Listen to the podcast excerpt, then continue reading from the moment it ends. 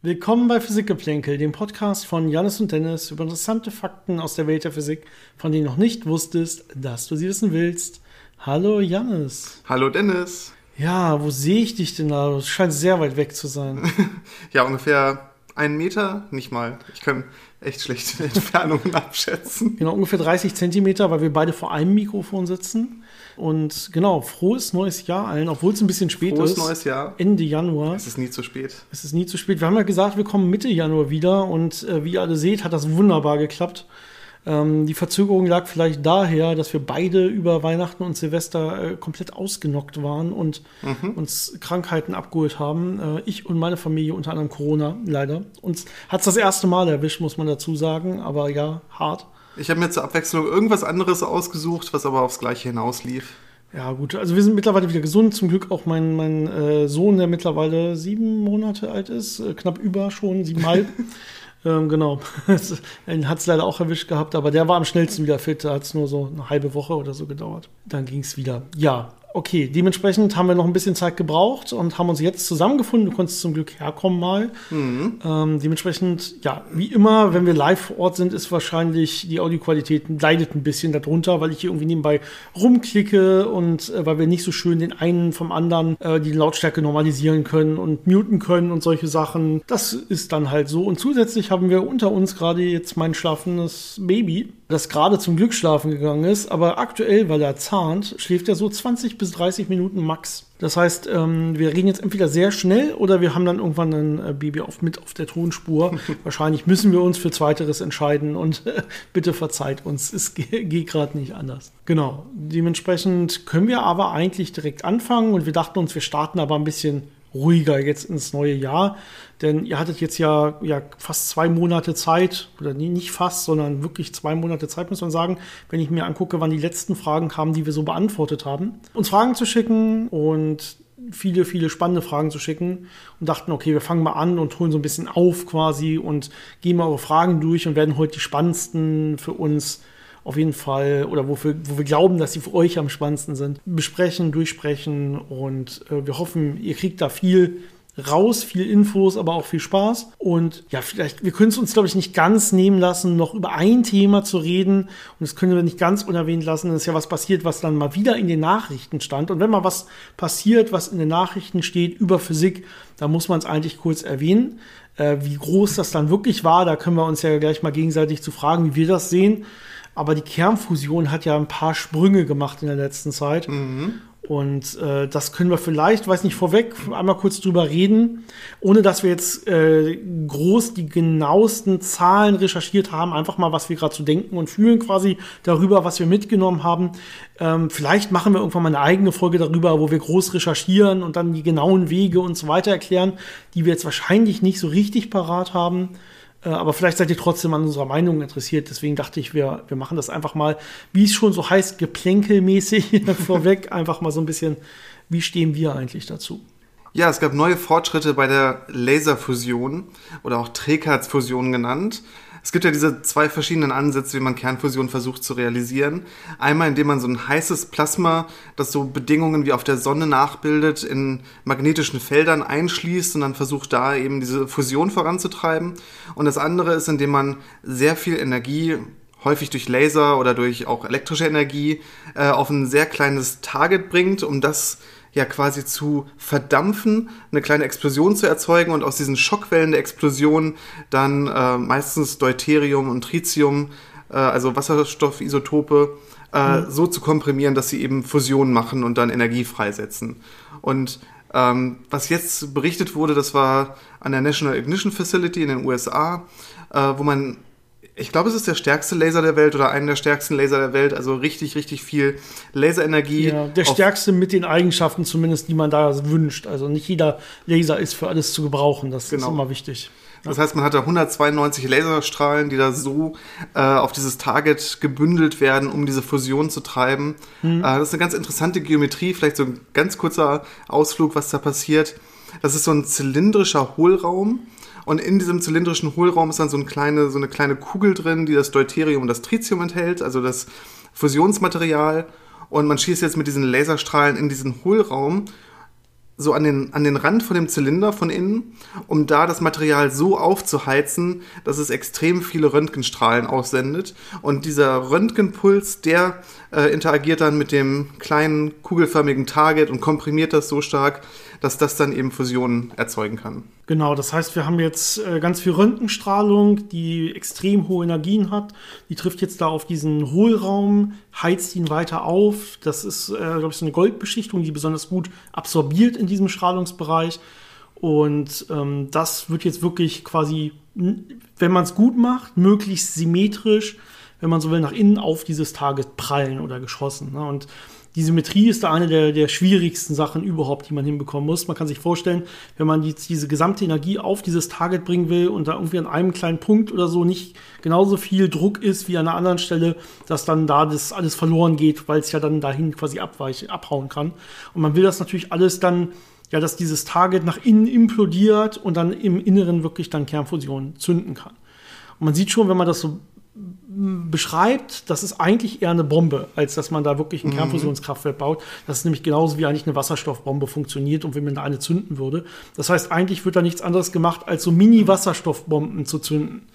Und dann heizt man natürlich damit irgendwas auf. Letztendlich, irgendwas in der Umgebung führt dann die Wärme ab. Bin ich mir gerade nicht ganz sicher, wie das gemacht wird. Also, weil ich weiß, ein Großteil der Energie wird in Form von Neutronen frei, die man dann zum Beispiel mit Wasser abbremsen kann, und sodass sie da ihre Energie abgeben. Also, das ist einer der Hauptüberträger. Wasser ist ein guter Moderator für Neutronen. Das wird oft so gemacht. Und da kriegt man dann letztendlich mit klassischen Turbinen, kriegt man dann da die Energie raus. Wenn man das nur einmal macht, dann geht's so, da kommt nicht so viel raus. Das heißt, wenn man das später irgendwann mal gedenkt, im wirklichen Kraftwerkbetrieb zu machen, muss man das natürlich öfter machen. Und ich meine, die sprechen so von, ja, so 10 Mal pro Sekunde oder so. Also 10 kleine Wasserstoffbomben, die man da pro Sekunde zünden muss, damit man da wirklich dauerhaft dann auch diese Wärme quasi produziert oder diese Neutronen produziert und letztendlich dann aus dieser Wärme Energie gewinnen kann. Und die Anlage schafft aktuell so ein paar Mal pro Tag zu schießen, so 3-4 Mal pro Tag oder so. Das heißt, da ist man auch noch sehr viel weit von entfernt, dass man das hinbekommt. Man arbeitet aber erstmal natürlich an anderen Sachen. Das ist aktuell gar keine Priorität, das möglichst schnell hinzubekommen, sondern erstmal überhaupt hinzubekommen. Und das ist eigentlich auch so der große Durchbruch, der passiert ist, ne? Dass man es so symmetrisch und gut geschafft hat, dass es wirklich jetzt einen Energieüberschuss im Inneren quasi gab. Das heißt, wenn man jetzt die Laserenergie ausrechnet, die jetzt eingetroffen ist auf dieses Hohlraum-Target oder erstmal auf die Hohlraumfläche außenrum um das Target und dann einfach guckt, okay, wie viel Energie ist jetzt frei geworden, dann ist da irgendwie, ich glaube, 50% etwa Energieüberschuss gewesen. Das ist jetzt nicht ein Energieüberschuss, wenn ich alles mit einrechne, also Betrieb der Anlage und Kühlung der Laser und so weiter, ne, dann noch nicht, noch lange nicht. Ich meine, man war noch unter 1% an Energie, die man da gewonnen hat oder so innerhalb dieser Zeit. Aber klar, wenn ich die Laserenergie rechne, ist man da schon gut dabei. Und man muss den Leuten ja sagen, also die hätten das auch anders noch rechnen können. Je nachdem, wie man da den Wirkungsgrad ausrechnet, kann man sagen, okay, wir nehmen hier die eingeschossene Laserenergie zu dem, was nachher frei wird bei der Kernfusion. Man könnte aber auch sagen, ja, wir nehmen zum Beispiel die Röntgenenergie, die dann da entstanden ist, und rechnen die. Weil da hat man natürlich auch noch Verluste bei der Umwandlung von Laser, die man reinsteckt, zu dem Röntgenstrahlung, die entsteht. Man könnte noch weitergehen und sagen, ja, wie viel Energie steckt denn letztendlich wirklich oder trifft auf das Target? Und ich nehme nur die Energie, die auf das Target trifft, und rechne den Wirkungsgrad dann im Verhältnis aus mit dem, was frei wird. Dann wäre man nochmal irgendwie einen Faktor, ich weiß es nicht, 8 oder noch größer, wäre man besser als den Faktor, den man jetzt angegeben hat. Also diese 50%, die man jetzt erreicht hat, wenn man das gegen diese Laserenergie rechnet. Also das ist schon bescheiden gerechnet, wenn man so will. Klar, obwohl sie noch nicht alles bedacht haben dabei. Ja, und diese Durchbrüche, das ist immer so ein bisschen natürlich Publicity, wie das dann formuliert wird. Es ist halt ein wichtiger Schritt auf dem Weg dahin, dass man das wirklich verlässlich hinbekommt. Und das sind immer so diese selbstgesetzten Meilensteine, dass man sagt, okay, ich möchte jetzt so viel Energie da rausholen im Vergleich zu dem, was ich reinstecke. Und wenn ich das erreicht habe, sage ich, oh, wir haben ein Ziel erreicht, wir wissen, wo wir gerade sind und von hier geht's weiter. Aber insgesamt ist das ja, wie wir schon ein bisschen erwähnt haben, so ein sehr gradueller Prozess, ne? Also man versucht es noch symmetrischer hinzubekommen, man versucht Sachen zu optimieren, Wirkungsgrade besser hinzubekommen, Prozesse, die da drinnen ablaufen, noch besser zu verstehen und zu kontrollieren. Also es ist einfach sehr viel Arbeit mit sehr vielen Details, die das dann Stück für Stück besser machen. Und wenn man dann, wie gesagt, so einen Meilenstein erreicht hat, wo man sagt, das ist eine Zahl, an der wir uns orientieren können, dann ist das natürlich eine Meldung wert. Aber es ist jetzt nicht dieser plötzliche, überraschende Sprung in der Entwicklung, sondern es war eigentlich ein weiterer Schritt. Es war eigentlich zu erwarten, dass irgendwann dieser Schritt kommt, und es ist dann sehr erfreudig, wenn es mal geklappt hat. Ne? Ganz oft erwartet man auch Sachen und dann kommt da 20 Jahre lang nichts, und wenn es dann doch mal kommt, und dann ist es auch sehr erfreudig, man ist auf einem guten Weg. Man muss auch sagen, bei dieser Laserfusion oder Trägheitsfusion ist man natürlich trotzdem noch hinterher, weil ja deutlich mehr Gelder in die, ja, ich will fast sagen, in Deutschland, zumindest in Europa, klassische Fusionsforschung gesteckt wird, ne, wo wir diese großen Anlagen mit Magnetfeldern und so weiter haben, wie du sie am Anfang beschrieben hast, und wo wir jetzt mit dem ITER so eine riesen weltweite Kooperation haben, die dann da wirklich das Ganze quasi zur Marktreife am Ende bringen soll. Ja, das ist ja eine Anlage, die dann wirklich, man hofft zumindest, dass sie die letzte ist, die nicht kommerziell wirklich Strom erzeugt. Das ist der Plan. Ich glaube, die Chinesen planen gerade noch was ähnlich Großes, was dann auch wie der ITER der letzte Schritt vor der Kommerzialisierung stehen soll.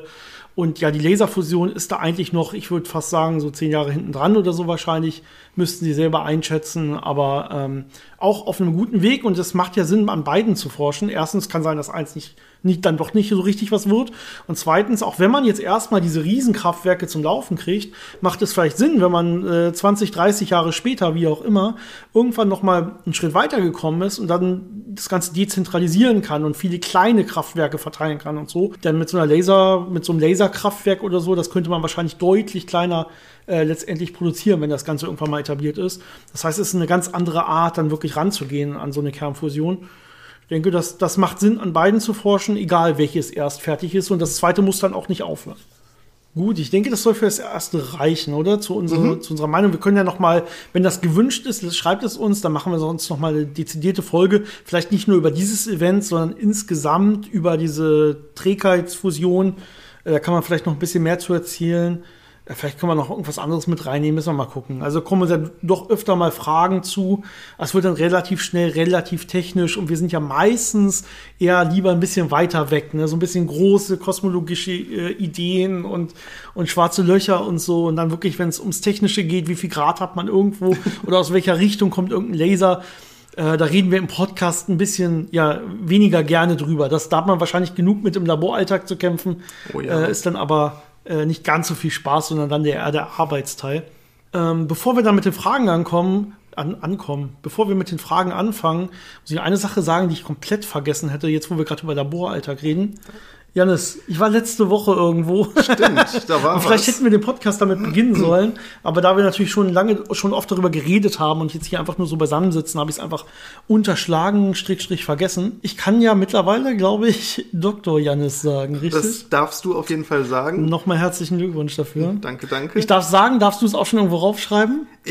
Ist die Bürokratie schon durch? So quasi knapp. Also die Arbeit ist schon veröffentlicht. Das geht mittlerweile dank moderner Technologien sehr einfach. Muss das einfach bei der Technischen Informationsbibliothek als PDF hochladen. Dann gucken die sich das an, ob das so passt, und dann ist es veröffentlicht.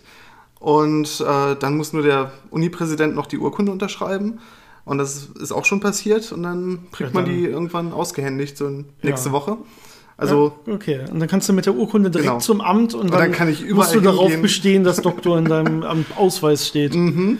Ja, aber herzlichen Glückwunsch auf jeden Fall. Ich war in Hannover bei der Verteidigung dabei, war sehr schöner Vortrag und hat ja scheinbar auch gut geklappt mit der Verteidigung, mit der Beantwortung der Fragen der Dozenten und Prüfer und so. War schön. Es war auch, also die Fragen und auch so der Vortrag selber, es war nicht so schlimm, wie ich vorher gedacht hatte von der Nervosität. Aber die Woche vorher war schon sehr viel Adrenalin und es war schon anstrengend, das dann so durchzustehen vom Nervositätslevel her. Also. Ja, ich wollte gerade sagen, du hast bestimmt wenig geschlafen, aber ich kann mir kaum vorstellen, dass du weniger geschlafen hast, als ich gerade schlafe. So einfach, ich bin so durch. Schlafen ging noch. Sehr also. Gut, immerhin, ja. Aber Kopf wahrscheinlich sehr voll. Ja. Und ist ja auch noch kurz vorher viel fehlgeschlagen, wie es immer so ist mit Präsentationen und so, habe ich gehört. Ja, der Klassiker, wenn man, also zum Glück hatte ich den Raum natürlich ein bisschen vorher, und ich habe so eine Stunde vorher dann schon mal die Präsentationen aufgerufen und mir angeguckt und dann festgestellt, oh, irgendwas ist auf der Titelfolie schief gelaufen, also irgendwas grafisch kaputt gegangen im Hintergrund in der PDF. Also musste ich nochmal schnell zurück, die Titelfolie neu machen und das dann wieder starten, aber ja, das geht natürlich. Ja, geht alles wunderbar. Das ist ein Klassiker. Kennen wahrscheinlich die meisten, wenn auch nicht bei einer Doktorverteidigung. Sehr schön. Und es ist gut, wenn man es vorher merkt und nicht erst bei der Verteidigung, also ja. Ach, herrlich. Ja, gut. Du wechselst dann ja auch, hast einen neuen Job gefunden, bist dann aber weiter ganz normal im Labor tätig. Genau, nur in einem anderen Labor. Postdoc, wie es dann heißt, als Physiker mit Doktortitel, der dann ein bisschen mehr verdient einfach. Ja. Genau, dementsprechend ändert sich ansonsten für uns wahrscheinlich nicht so viel, außer dass du ein bisschen weiter weg wohnst und dann weniger oft wahrscheinlich herkommen kannst, weil es ja so oft geklappt hat im letzten Jahr. So weit ist es ja auch nicht. Ich glaube, es sind so 4,5 Stunden. Ja. Also das kriegt man für so ein Wochenende ganz gut hin. Und ich habe gehört, das Internet soll da ganz gut sein. Also vielleicht wird das dann ja auch besser. Besser als vorher sogar, ja. Mhm. Ja, perfekt. Okay, dann lass uns doch jetzt einfach so als Abschluss, obwohl es ist noch nicht so viel Zeit vergangen natürlich, aber wir haben ja genug offene Fragen, wie wir anfangs gesagt haben. Lass uns doch als Abschluss dieses Podcasts einfach mal in eure Fragen reingehen und mal gucken, ob uns da was Spannendes erreicht hat, wo wir auf jeden Fall sicher sind. Wie immer vorweg, wenn ihr uns Fragen schicken wollt, denn jetzt haben wir wieder ein offenes Ohr, also schickt uns bitte wieder viele, viele Fragen und Themenvorschläge, wenn ihr sie habt, gerne auch Anmerkungen zum Podcast. Wir sind immer sehr glücklich, wenn wir irgendwie konstruktive Kritik zum Beispiel auch bekommen, die uns weiterhilft. Wie immer an unsere E-Mail-Adresse physikgeplänkel@gmail.com, Physikgeplänkel zusammengeschrieben, Geplänkel mit AE. Ich kann es noch, Janis. Sehr gut. Hätte ich nicht erwartet. Oder über unsere Social-Media-Kanäle bei Instagram und Facebook. Da findet ihr uns auch und könnt uns Nachrichten senden. Da freuen wir uns doch immer sehr. Und so haben das auch einige getan. Die meisten über E-Mail. Und da fangen wir einfach mal mit an. Und die erste kommt vom Dominik oder Dom, wie er sich selber nennt. Das sind gleich 2 Fragen. Und die erste geht über relativistische Effekte bei Atomen, beziehungsweise bei Elektronen, die einfach bei schweren Atomen außen und auf den Bahnen rumkreisen. Mhm. Ja, und da wundert es ihn, dass bei Gold, da hat er davon gehört, dass das da einen Unterschied macht. Dann bei Gold, Ordnungszahl 79, das ist jetzt nicht das schwerste der stabilen Elemente. Und trotzdem ist es da so auffällig, dass diese goldene Farbe von Gold wirklich aufgrund von relativistischen Effekten zustande kommt. Ja, einfach weil Gold so schwer ist, werden quasi diese äußeren Elektronenbahnen so nah an den Kern rangezogen, dass sie höhere kinetische Energien haben. Und durch höhere kinetische Energien treten dann relativistische Effekte auf. Das heißt, die Energien werden im Prinzip noch größer und noch größer und noch größer. Und dadurch verschieben sich dann entsprechend Energieniveaus. Das heißt, beim Gold hat man jetzt die Effekte, dass dann wirklich auf einmal diese Absorptionslinien für sichtbares Licht betroffen sein können oder sind in dem Fall und Gold die goldene Farbe bekommt, die es eigentlich gar nicht hätte ohne diese relativistischen Effekte. Ja, das ist ganz interessant. Normalerweise hat man das ja so, dass je größer ein Atom wird, also je mehr Elektronen in der Hülle irgendwo sich verteilen, desto weniger stark gebunden sind ja die äußersten Elektronen. Die sind ja viel weiter weg von dem positiv geladenen Kern, das heißt, sie werden weniger stark angezogen und dementsprechend ist es leichter, die irgendwie auf ein höheres Energieniveau zu bringen und die zu entfernen. Und diese Arbeit, die man verrichten muss, um die Elektronen anzuregen, das ist ja quasi das, was hinterher die Farbe ausmacht, ne? Also welcher Energiebereich des Lichtes da die anregen kann. Und die Elemente, die sehr ähnlich wie Gold sind, aber leichter, das ist ja einmal Kupfer. Ne, da sieht man, die sind sehr nah am Kern, die sind stark gebunden, deswegen hat das auch so einen orangenen Farbton. Dann hat man Silber als das nächstschwerere. Da sind die weiter weg, schwächere Bindung und dann ist es halt nicht mehr so rötlich, sondern dann ist es eher so silbrig. Und dann kommt Gold und Gold tendiert wieder so ein bisschen Richtung Kupfer. Ne, obwohl die Elektronen weiter weg sind, durch diese relativistischen Effekte ist es trotzdem schwerer, die zu entfernen, die anzuregen. Und deswegen haben die wieder diese andere Farbe. Mhm. Das heißt, eigentlich müsste Gold aussehen wie Silber, aber aufgrund dieser relativistischen Effekte ändert sich das halt, weil Gold eben auch ein bisschen schwerer ist quasi. Genau. Das balanciert sich da so aus. Seine eigentliche Frage habe ich jetzt gar nicht vorgelesen oder genannt. Das ist ja erstmal nur das Konzept, um das es geht. Die Frage ist eigentlich, warum ist es vor allen Dingen nur bei Gold so und nicht bei ganz vielen anderen Elementen oder Atomen? Warum spielen da relativistische Effekte überhaupt keine Rolle? Und die Antwort ist natürlich, ja, die haben alle genauso viele relativistische Effekte, wenn sie in denselben Größenordnungen spielen. Die Frage ist immer, trifft das jetzt genau gerade irgendwelche sichtbaren Niveaus? Dann ist es natürlich einfach für uns zu sehen und zu sagen, ja, da spielen die Effekte eine Rolle. Wenn ich mir einfach nur Energieniveaus angucke, das heißt, wenn ich die irgendwie mit einer Spektroskopie messe, dann sehe ich überall diese relativistischen Verschiebungen und Korrekturen. Und das ist nicht bei Gold anders als bei irgendwem anders. Ne? Aber bei Gold haben wir halt diesen Vorteil, da kann man es halt wirklich sehen. Und deswegen kann man damit das Ganze auch so schön beschreiben und deutlich verdeutlichen, dass Relativistik spielt dann doch eine große Rolle, auch bei Alltagsdingen wirklich. Ja, es ist aber die Frage, was dominiert an der Stelle und welche Elektronen sind auf welchen Energieniveaus da schon und wie stark kommt dann der relativistische Effekt zum Tragen im Vergleich zu allen anderen Effekten. Und das ist immer so ein bisschen das Wechselspiel. Also diese relativistischen Effekte gibt es grundsätzlich in allen Atomen, aber unterschiedlich stark ausgeprägt und unterschiedlich stark sichtbar. Genau. Und er hat noch eine zweite Frage, die ein bisschen anderer Natur ist. Und zwar hat er einen Artikel gelesen. Wenn ich dann denke, verlinke ich den einfach mal im Podcast. Wenn nicht, müsst ihr ihn googeln. Ich bin mir nicht ganz sicher, ob ich nachher beim Schneiden dran denke. Und zwar geht es darum, wie man grünen Wasserstoff aus Luft gewinnen kann, beziehungsweise aus Luftfeuchtigkeit, also aus Wasser in der Luft. Und zwar wäre das natürlich vor allen Dingen gut, wenn man das irgendwie ein Gegend hat, wo man relativ einfach an Energie kommt, durch entweder Solar oder Wind. In dem Fall meistens durch Solar, aber wenig Wasser hat. Na, dann Wasserstoff selber ist ja erstmal ein guter Energiespeicher.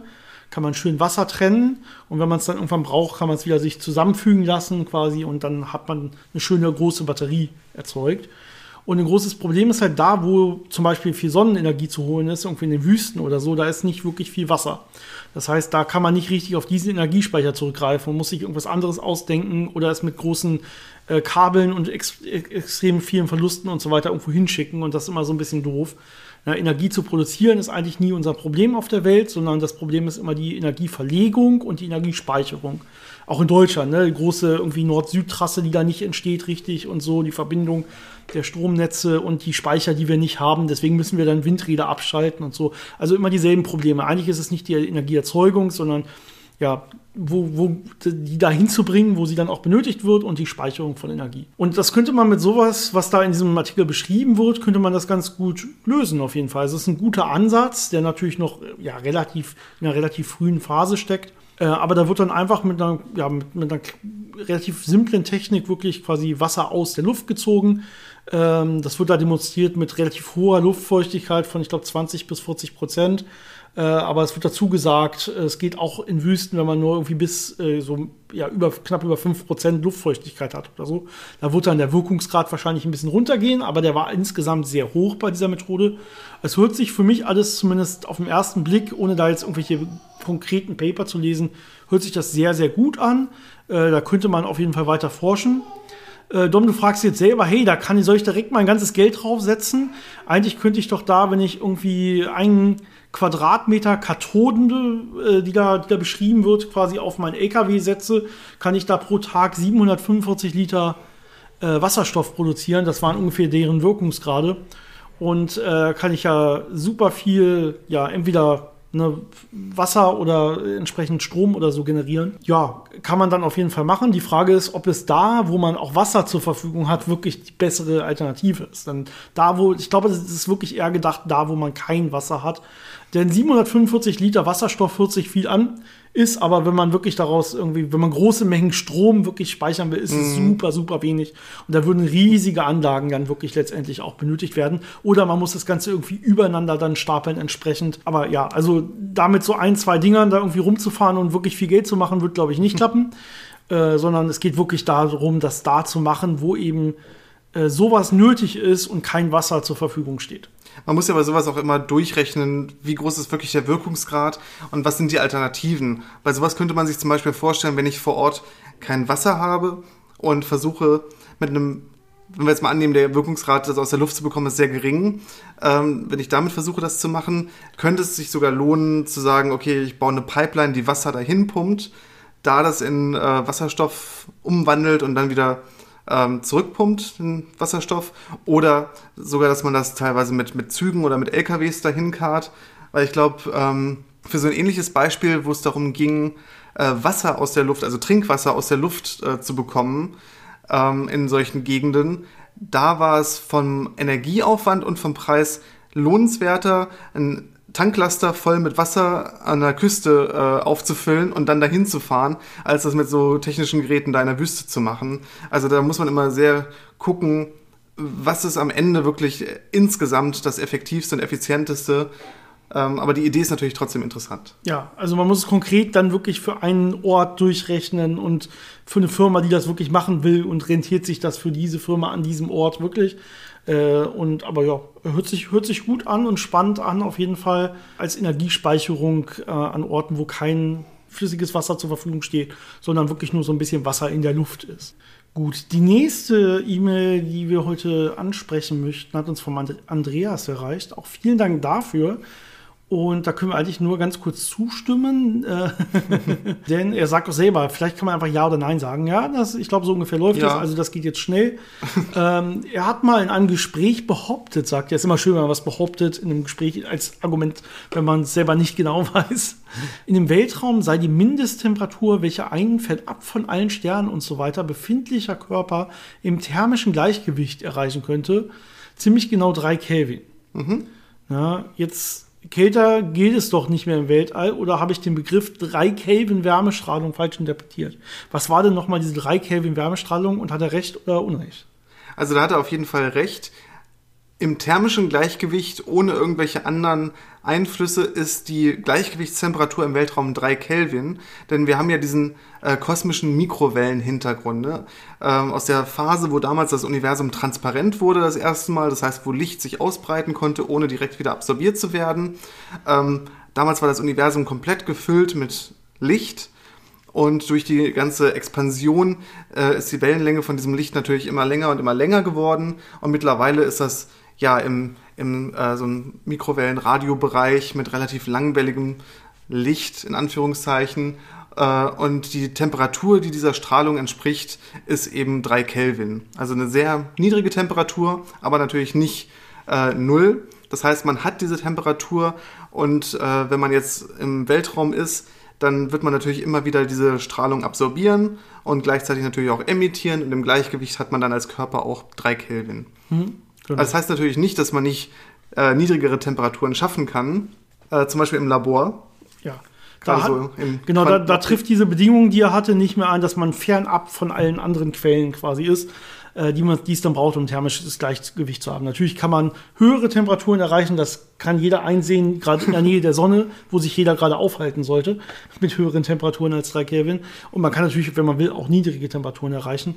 Aber genau, wenn ich mit dem Universum quasi im thermischen Gleichgewicht bin und nichts anderes da ist, dann hat man diese 3 Kelvin, die aktuell da sind. Und wahrscheinlich auch noch weniger werden. Das Ganze wird ja nach und nach kälter werden, aber nicht in der Lebensphase eines Menschen, da macht das keinen Unterschied. Aber deswegen gibt es auch diese Aussagen, wenn gerade so Quantenoptik-Leute sagen, sie haben den kältesten Platz im Universum geschaffen, wenn sie in ihrem kleinen Bose-Einstein-Kondensat in der Vakuumkammer irgendwie ein paar Nanokelvin kaltes Gas erzeugt haben, durch Laserkühlung zum Beispiel, weil man eben weiß, dass draußen im Universum im Gleichgewicht man typischerweise nur auf 3 Kelvin kommt, und sie haben es aber aktiv auf Nanokelvin geschafft, also ganz knapp über dem Nullpunkt. Deswegen ist da die Aussage relativ sicher zu machen, dass man kälter ist als alles, was natürlicherweise im Universum stattfindet. Ja, Müssen wir die ganzen Außerirdischen natürlich rausnehmen wieder. Wenn es irgendwo anders noch Leute gibt, die Experimente machen in Nachbargalaxien, dann könnte man da in Probleme laufen. Aber solange die es nicht bei uns veröffentlichen... Genau, muss durch Menschen per Reviewed sein, ansonsten... Genau, sonst zählt es nicht. Gut, dann die nächste Frage. Und zwar kommt die von Jan auch per E-Mail. Und zwar hat er sich unsere Folge über Quantenteleportation angehört. Und er versteht nicht ganz, sagt er, was daran eigentlich so toll bzw. interessant sein soll. Ich lese mal seine Analogie vor, die er hat.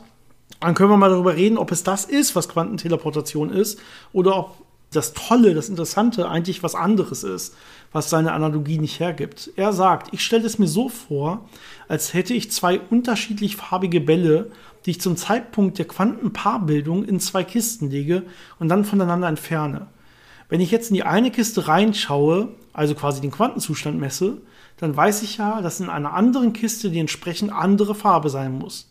Teleportiert wurde hier nichts, sondern lediglich die Information aufgrund meines Vorwissens über das Verhältnis der beiden Bälle zueinander ausgenutzt. Vielleicht kann ich mal anfangen. Erstmal, ich glaube, über das du hier wirklich redest, ist gar nicht Quantenteleportation, sondern ich glaube, du redest über Quantenverschränkung. Die braucht man für Quantenteleportation, aber Quantenteleportation macht noch was anderes. Ne? Also hier wird auch in deinem Beispiel ja nichts teleportiert, sondern du redest hier über diese spukhafte Fernwirkung, wie Einstein das mal genannt hat, ne? Dass man verschränkte Paare hat und dann die weit auseinanderfliegen lässt. Und jetzt misst man an der einen Stelle was und es gibt einem jetzt Informationen über das, was weit weg ist, obwohl ja, das schneller als die Lichtgeschwindigkeit ist, passiert quasi instantan, müsste sich diese Information ausbreiten, damit das irgendwie Sinn macht. Ne? Da haben wir öfter drüber gesprochen, auch wie das... warum das nicht der speziellen Relativitätstheorie zum Beispiel entspricht, nicht der widerspricht, nicht der Kausalität widerspricht und warum das okay ist innerhalb dieses ganzen theoretischen Rahmens, weil man damit eben nicht Informationen übertragen kann. So, du sagst jetzt deine Analogie mit den Bällen und das ist im Prinzip auch eine physikalische Theorie, die du beschreibst, nämlich die der verborgenen Variablen. So würde ich es zumindest sagen an der Stelle, denn du sagst, okay, wir wissen schon, oder ja, die Analogie ist auch ein bisschen weit weg von verborgenen Variablen, wenn ich drüber nachdenke. Aber gut, ich versuche es mal anders. Das heißt, du sagst jetzt, der eine Ball sei zum Beispiel gelb und der andere sei zum Beispiel blau. Und du weißt das jetzt und du tust die jetzt in unterschiedliche Kisten, dann machst du die Kisten zu. Aber genau das ist ja ein komplett klassisches Denken. Genau das ist ja nicht das, was in der Quantenmechanik passiert. Sondern in der Quantenmechanik haben wir jetzt zwei Zustände, die jeweils eine Überlagerung dieser beiden Farben sind. Das heißt, man könnte sich vorstellen, ich habe Bälle, die grün aussehen, weil sie eine Mischung aus gleichzeitig blau und gleichzeitig gelb sind. Und ich gucke noch nicht so richtig hin. Das heißt, sie sind grün und die packe ich jetzt in beide Kisten. Und dann bringe ich die Kisten auseinander. Und wenn ich jetzt in meine Kiste reingucke und messe, dann sehe ich, oh, das ist wirklich blau gewesen in diesem Moment. Und dann weiß ich sofort in der anderen Kiste, der Ball muss jetzt gelb gewesen sein. Wenn ich aber, weil das eine zufällige Messung war, hier gelb gemessen hätte in meiner Kiste, wüsste ich, in der anderen muss es blau sein. Das heißt, es ist ganz, ganz wichtig, dass der Zustand von den einzelnen Bällen in den Kisten vorher noch nicht festgelegt war, sondern dass sie wirklich in diesem Überlagerungszustand sind und erst wenn ich messe, legt sich das fest und kommuniziert auf so eine Art und Weise, auch wenn das ja nicht über Lichtgeschwindigkeit stattfindet, sondern alles also ganz sicher versagt. Kann ich vorher quasi feststellen, die sind nicht rein blau oder rein gelb, sondern die sind grün, die sind in einer Mischung von beiden. Ja, ganz sicher, ich kann das feststellen, ich kann das messen, da ist nicht in dem einen irgendwie vorprogrammiert, das wäre jetzt diese versteckte Variable, von der ich geredet habe, der ist später mal, wenn ich ihn messe, ist der blau. Oder der ist später mal gelb. Sondern ganz sicher, ohne dass da irgendeine Information drüber drin ist, wie der sich später mal entscheiden wird, wenn ich nachmesse, ist der jetzt erstmal eine Überlagerung, der ist grün. Und dann bringe ich sie auseinander. Und trotzdem, jetzt wenn ich nachgucke, hat man zum Beispiel diese 50-50 Chance. Entweder ist jetzt, wenn ich jetzt nachgucke, später ist er grün oder gelb. Dann werde ich, wenn ich den einen grün sehe, weiß ich, der andere ist gelb. Woher wusste der andere jetzt, dass er gelb wird, ohne dass da vorher diese Information drin gesteckt hat? Weil das wäre eine versteckte Variable und die können wir sogar theoretisch und experimentell praktisch ausschließen. Da haben wir auch schon Folgen drüber gemacht. Das heißt, ohne dass da vorher ihm gesagt wird, was er später haben wird, wird irgendwie jetzt spontan, instantan von dem anderen übertragen, hey, ich bin gelb, du musst blau sein. Ja, das ist eigentlich das Interessante an dieser Quantenverschränkung. Und da ist noch nichts teleportiert worden. Das wäre nochmal was anderes. Da überträgt man wirklich so einen Quantenzustand von einem Teilchen auf ein anderes Teilchen mit Hilfe dieser Quantenverschränkung. Genau, das heißt, man könnte sich jetzt vorstellen, dass man noch einen weiteren Ball hat und der ist blau. Und jetzt nehme ich diese beiden grünen verschränkten Bälle, die ich einen weit weg in der Kiste habe und einen bei mir. Und jetzt kann ich durch Wechselwirkung mit dem Ball in meiner Kiste dann bestimmen, dass der Ball in der anderen Kiste genau die Farbe hat, die ich haben möchte. Ne? Also diesen Zustand übertrage. So ganz schwammig gesagt. Ja, also ich kann quasi auch einen weißen Zustand irgendwo haben. Genau. Ich kann sagen, ich habe hinten irgendwo einen weißen Ball, ich habe hier aber meinen grünen. Und das ist das Interessante sogar bei Quantenteleportation. Ich kann sogar verschränkte, also Zustände, so Mischzustände auch übertragen. Ich kann jetzt nicht nur blau oder gelb übertragen, sondern ich könnte jetzt sagen, da hinten ist ein weißer Ball und ich kann jetzt meinen grünen Ball, meinen Mischball, kann ich quasi übertragen und dieser weiße Ball wird dann mein Mischball, mein grüner Ball. Das ist das Interessante, also auch etwas, was klassisch quasi gar nicht gehen würde, dass ich da diese wirren Mischzustände, die ich habe, also es muss ja nicht 50-50 zwischen zwei Farben sein, sondern es kann ja eine wilde Kombination von ganz vielen Zuständen mit ganz vielen Wahrscheinlichkeiten sein und so, dass ich den exakt projizieren kann auf einen anderen, ohne dass ich nachgucke quasi, also ohne dass ich mich hier entscheiden muss, ist der jetzt in Wirklichkeit blau oder gelb, sondern der bleibt in diesem Überlagerungszustand, trotz dieser Quantenteleportation. Ja, ich weiß nicht, ob wir diese Analogie mit den Bällen ein bisschen weit getrieben haben. Wir haben uns das vorher auch nicht überlegt. Ne? Also es kam jetzt gerade so ein bisschen einfach auf. Ja, genau. Aber ich glaube, es passt schon so einigermaßen. Genau, also ich hoffe, es hat ein bisschen geholfen, dabei sich das vorzustellen. Und ja, das ist was ganz anderes, als wenn ich einfach nur klassisch da zwei Bälle habe und ich weiß schon, welche Farbe die haben. Und das andere ist ja auch, wie interessant oder spektakulär irgendwas ist, hängt ja auch sehr vom Betrachter ab. Also für manche mag irgendwas sehr einfach oder langweilig wirken und für andere ist es das Interessanteste und Tollste der Welt. Das ist richtig. Ein schönes Beispiel ist zum Beispiel immer, wenn man so Frequenzverdopplung von Lasern im Labor macht, dann hat man da seinen Infrarotlaser, den man nicht sieht. Und wenn alles klappt, dann hat man da so einen kleinen grünen Punkt. Ne? Mhm. Verdoppelte Frequenz, geschafft. Ein Jahr Arbeit reingesteckt und endlich hat man diesen grünen Punkt. Und jeder andere, der da drauf gucken würde, würde sagen, ja, das ist ein grüner Punkt. Und also, ne, das hängt sehr davon ab, wie viel man da reingesteckt hat und wie sehr man darin investiert ist, wie spektakulär sowas für einen ist. Genau, das ist in der Tat so. Kann für jeden anders sein. Gut, ich gehe mal zur nächsten E-Mail und zwar kommt die vom Ingo. Vielen Dank. Auch sehr, sehr spannend. Auch wenn wir es schon mal so wir haben schon mal ein bisschen über das Thema geredet, wir können es aber heute gerne noch mal erzählen, so ein bisschen. Das passiert ja eh immer. Wir können nicht erwarten, dass jeder Hörer, jede Hörerin alle Podcasts exakt gehört, sich gemerkt und verstanden hat. Dementsprechend, entweder wir verweisen gerne mal auf alte Folgen oder wir erzählen es auch einfach noch mal gerne. Genauso wie gerade bei so einem spannenden Thema wie das, was uns hier trifft. Und zwar hat Ingo einen Science-Fiction-Roman gelesen. Und zwar heißt der Vakuum von Philipp P. Peterson. Oder Philipp P. Peterson, das ein Pseudonym ist von einem, der mal als Ingenieur beim DLR sogar gearbeitet hat und so ein bisschen wissen sollte, wovon er redet. Und zwar geht es so als Main-Story wohl darum, dass die Menschheit in einem Raumschiff auf der Flucht davor ist, dass sich das Universum auflöst. Und die Begründung, dass sich das auflöst, ist ein Vakuumzerfall des Universums oder im Universum, der sich ausbreitet. Und der Autor hat das dann wohl auch im Nachwort noch mal ein bisschen deutlicher beschrieben, dass es das in Wirklichkeit auch gibt und dass das wirklich physikalische Theorien gibt, die darüber reden und so weiter. Und er fragt jetzt im Prinzip, was ist eigentlich dieser Vakuum? Was heißt das überhaupt, ein Vakuum zerfällt? Zerfallen jetzt Teilchen in einem Vakuum, weil der ja nie ganz leer ist? Davon hat Ingo mal gehört. Oder heißt das was ganz anderes? Ja, ich glaube, ein schönes Beispiel, wo man das ganz gut sich vorstellen kann mit, ist, wenn man eine Wasserflasche nimmt und die in ein Gefrierfach legt und die ganz vorsichtig da liegen lässt und sie dann wieder rausholt, sodass das Wasser immer noch flüssig ist, aber unterkühlt. Also eigentlich schon kalt genug, um zu gefrieren, aber immer noch flüssig ist. Und man es dann irgendwo antickt, dass es da anfängt zu kristallisieren, zu gefrieren. Dann hat man dieses Gefrieren, das sich dann ausbreitet und irgendwann ist dann die ganze Flasche gefroren. Mhm. Und dieser Phasenübergang, den man da hat, der fängt an einer Stelle an, weil an der Stelle es plötzlich energetisch günstiger ist, in dieser Kristallphase zu sein, als in der flüssigen Phase. Und genau das Gleiche könnte auch in dem Vakuum in unserem Universum passieren, dass dieser Vakuumzustand auf so einem metastabilen Niveau ist, also auf irgendeinem lokalen Minimum, aber es gibt irgendwie einen anderen Vakuumenergiezustand, der noch energetisch günstiger ist. Und wenn das jetzt irgendwo anfängt, in diesen anderen Zustand reinzukommen, dann triggert das, dass das in der Umgebung dann auch passiert und dann breitet sich das aus. Das ist dann auch so ein Phasenübergang und dann ja, wird das gesamte Universum in einem anderen Vakuumzustand irgendwann landen. Und wie der aussehen könnte und was das dann für die Teilchen, die ja Anregungen von diesem Vakuum sind, bedeutet, das hängt dann sehr von der Theorie ab, aber es könnte sehr katastrophal sein. Ich habe ja am Anfang gesagt, wir haben schon mal ein bisschen über sowas geredet.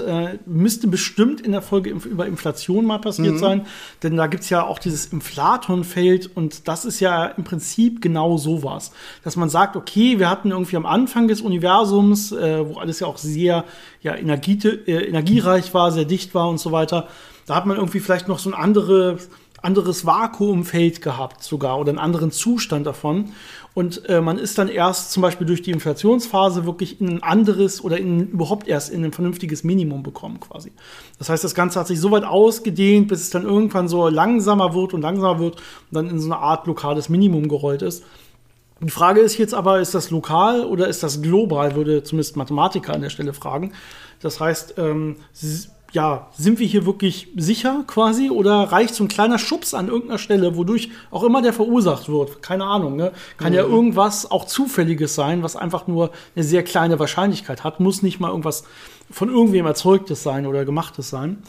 Und dann kann es halt sein, ja, dann sehen alle auf einmal in dieser Nähe, für uns ist das ja viel energiereicher oder energetisch günstiger, da wollen wir hin in diesen Zustand. Und was dann passieren würde mit der ganzen Materie und so weiter, das kann man nur spekulieren. Ja? Das ist wild. Ziemlich sicher wird die Welt nicht mehr so aussehen wie unsere heutige und wahrscheinlich auch die physikalischen Gesetze und Konstanten und so weiter nicht mehr so gelten, wie das in unserem heutigen Universum der Fall ist. Sprich, wahrscheinlich in der Tat wird da alles ausgelöscht werden, was da getroffen wird. Und das ist gar nicht so unrealistisch, außer vielleicht der Teil mit, dass man das schon vorher weiß. Ne? Weil das würde sich sehr wahrscheinlich mit Lichtgeschwindigkeit ausbreiten. Und das ist ja auch die maximale Informationsgeschwindigkeit. Das heißt, jeder, der einem davon erzählen könnte, ja, kann es quasi nicht gemacht haben. Die Information würde maximal genau dann zu einem ankommen, wenn man auch erwischt wird. Ja, oder halt später, dann ist auch doof. Aber auf jeden Fall nicht früher.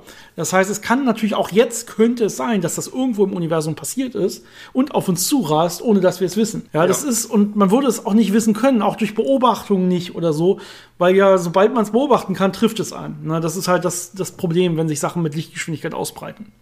Es könnte natürlich auch sein, dass die Raumzeit selber, also ne, Raum und Zeit, wenn das irgendwie so ein Quantenobjekt ist, dass auch in einem gewissen Energiezustand ist, dass auch da so ein Phasenübergang stattfinden könnte, der auch da die Raumzeit verändert oder zerstört. Das sind dann eher sehr, nicht die Standardtheorien, sondern weit darüber hinausgehende Theorien, die sowas beinhalten könnten. Aber auch da könnte man sich vorstellen, dass es sowas gibt, was dann auch in eine ähnliche Richtung geht. Also Möglichkeiten gibt es. Bisher ist es gut gegangen, also hoffen wir einfach mal, dass es so bleibt. Gut, dann gehe ich mal rüber zu Instagram, wo uns auch ein paar Fragen erreicht haben, die wir heute noch besprechen wollen. Ich glaube, es waren nicht mehr viel. Stellen wir dann fest, wenn wir reingucken. Wir haben uns das markiert. Und zwar die erste vom Matthias. Auch vielen Dank dir, Matthias. Und zwar hat das auch jetzt mit der Ausdehnung des Universums zu tun. Die spielt ja irgendwie immer eine kleine Rolle. Und zwar hat er eine Frage, wenn sich das Universum immer schneller ausdehnt, können wir mal fragen, ist das so, dehnt sich das Universum immer schneller aus? Ist es dann richtig, dass die Zeit richtig bemessen ist bei den Entfernungen zu anderen Objekten? Er sagt, ja, wenn sich irgendwie sind ja Raumzeit ist ja ein Objekt. Und wenn sich jetzt die Raumzeit ausdehnt, müsste sich da nicht die Zeit, so verstehe ich zumindest die Frage, Matthias, sich so immer genau entgegen dem des Raumes ausdehnen. Also der Raum wird größer, dann müsste die Zeit irgendwie schneller vergehen zum Beispiel. Und dann würde das irgendwie wieder auf die Entfernung, wenn man die misst, zurückschlagen. Also wie spielt bei der Ausdehnung des Universums, was macht da eigentlich genau die Zeit? Und berechnen wir das mit ein oder nicht? Machen wir da Fehler? Ja, das ist immer ein sehr schön verwirrendes Thema, wie das alles funktioniert. Man kann sich das ja so vorstellen, dass wir, wenn wir weit raus ins Universum gucken, gucken wir ja quasi in die Vergangenheit. Und wenn man diese Rotverschiebung durch die Expansion mit berücksichtigt, dann kann man ja sagen, okay, das Objekt ist von uns gesehen 10 Milliarden Lichtjahre entfernt. Das heißt, es ist vor 10 Milliarden Jahren ist das Licht losgelaufen und jetzt hier angekommen. Aber wenn ich dann gucken würde, wie groß ist die Entfernung aktuell zu meinem jetzigen Zeitpunkt, dann ist es ja viel größer, weil sich das Universum in der Zeit mit ausgedehnt hat. Das heißt, was wir typischerweise uns angucken, ist im Prinzip die Lichtlaufzeit von einem Objekt zu uns, und das ist dann die Entfernung, die wir dafür nehmen. Mhm. Ne? Dass sich das in der Zeit ausgebreitet hat, das kann man natürlich dann nochmal in einer extra Rechnung berücksichtigen, aber das ist typischerweise nicht das, was man tut. Ja, genau. Und wichtig ist noch, wenn es darum geht, so ein bisschen, wie hängt das Ganze zusammen bei Raumausdehnung und Zeitausdehnung. Die Zeit dehnt sich hier ja nicht aus, sondern was sich wirklich ausdehnt, ist der Raum. Wenn wir sagen, das Universum dehnt sich aus, dann dehnt sich der Raum aus und die Zeit selber, außer so, wie du es gerade beschrieben hast, halt, ne, dass wenn man die Zeit misst, misst man sie ja vielleicht auch durch die Lichtlaufzeit, und dann würde man es halt auch sehen bei einer Raumausdehnung, aber ansonsten selber dehnt sich die Zeit nicht aus. Also hier dehnt sich konkret wirklich gar nicht die Raumzeit aus, sondern nur der Raumanteil. Hier dehnt sich der Raum aus. Und wichtig ist ja auch, dass die Objekte, die jetzt hier in dem Raum sind, die bewegen sich ja nicht mit diesen Geschwindigkeiten, mit denen sich in Anführungszeichen der Raum ausdehnt, sondern die sitzen ja ruhig an ihrem Punkt, in ihrem Inertialsystem, und es ist einfach nur der Raum, die Entfernung, die größer wird. Ne? Das heißt, man hat ja jetzt nicht unbedingt diese relativistischen Effekte auf die Zeit durch die Raumausdehnung. Genau. Also jedenfalls nicht lokal. Genau, weil lokal habe ich ja auch fast keine Raumausdehnung, weil die Ausdehnung des Universums hängt ja ab vom Abstand von zwei Objekten. Und lokal ist ja so definiert, dass man quasi sehr, sehr nah beieinander ist. Und dann sieht man schon, okay, dann habe ich auch quasi keine Ausdehnung des Universums, sondern immer nur von mir aus gesehen mit einem Punkt, der sehr, sehr weit weg ist. Ja, viele, viele Lichtjahre weit weg im Normalfall. Das heißt, so weit weg, dass das wirklich nicht mal als lokal zählt. Dementsprechend hat man da keine relativistischen Effekte und nichts. Alles, was um einen herum ist, wird sich quasi nicht wegbewegen durch diese Ausdehnung. Ne? Noch nicht. Noch nicht, genau. Das war ja dieser Anfang mit, wird das vielleicht stärker und schneller. Ne? Ja. Und ja, leider ist es wohl so, wenn sich das nicht noch mal ändern kann, was möglich ist. Es gibt Theorien, die dann noch mal so ein Zurückkommen wieder vorhersagen. Ne? Aber haben wir mal drüber gesprochen. Aber ansonsten wäre es so, es würde sich immer alles weiter voneinander entfernen, und irgendwann würde es entsprechend dann auch diese Kräfte, die elektromagnetischen Kräfte zum Beispiel, überwinden, die ja auch dann lokal alles noch zusammenhält. Das heißt, die würde ja immer noch bis dahin auch gegenhalten.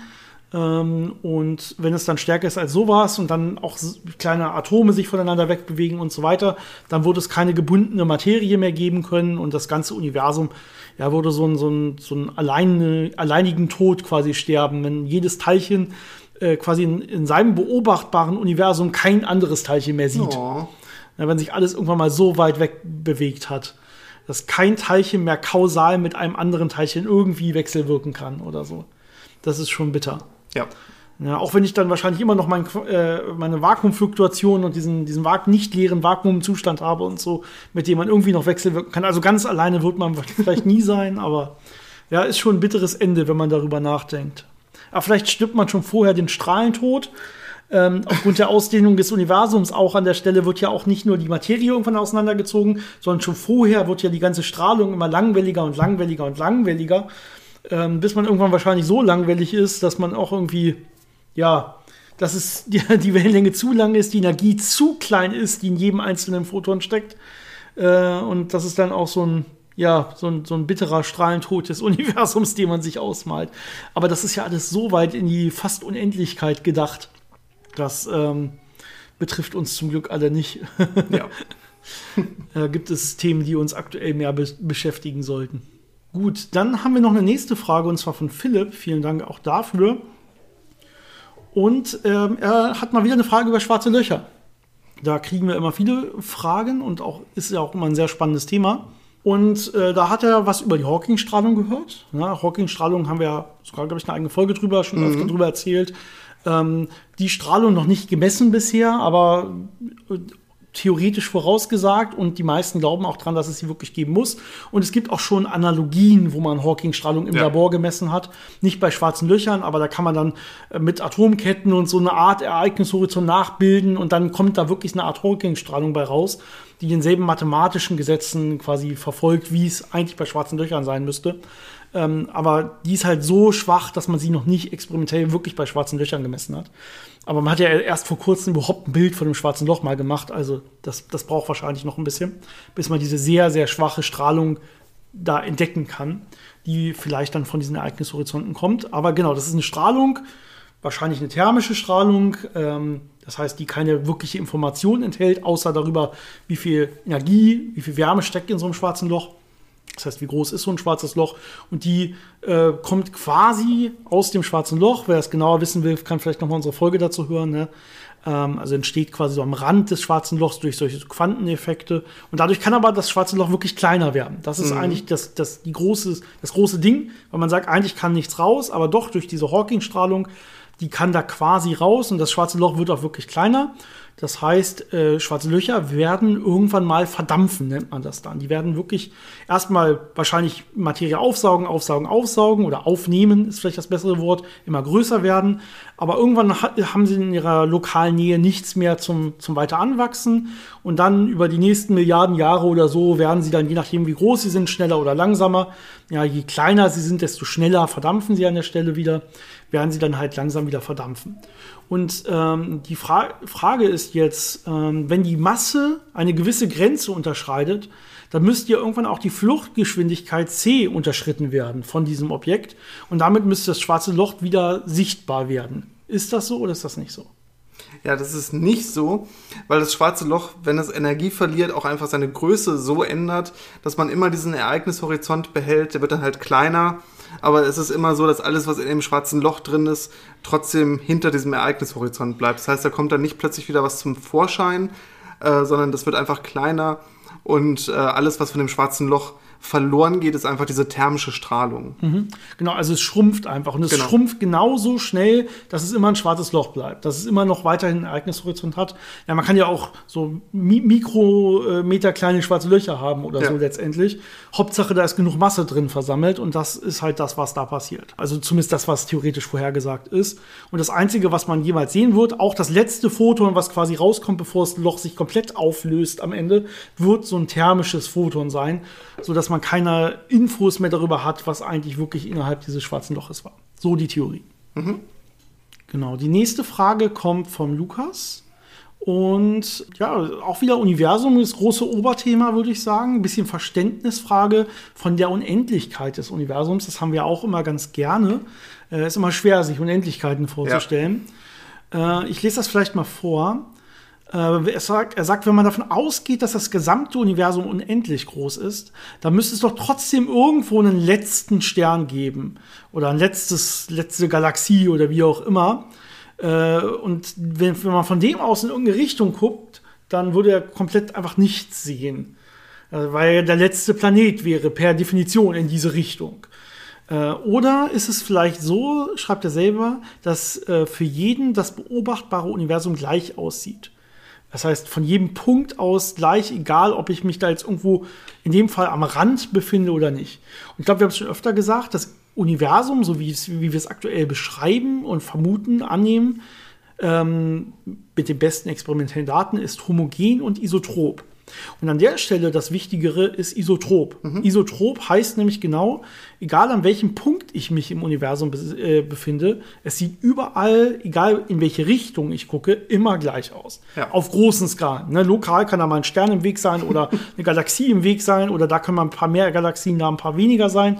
Aber auf ganz, ganz großen Skalen sieht es überall gleich aus. Egal, und das ist genau die Beantwortung der Frage, an welchem Punkt ich mich befinde. Das heißt auch, es gibt gar keinen letzten Stern oder letzte Galaxie oder so, sondern nicht nur die Raumzeit oder der Raum ist unendlich, sondern auch die Materie ist unendlich. Ja, es würde in jede Richtung unendlich lange immer wieder Galaxien, Galaxiehaufen und so weiter geben.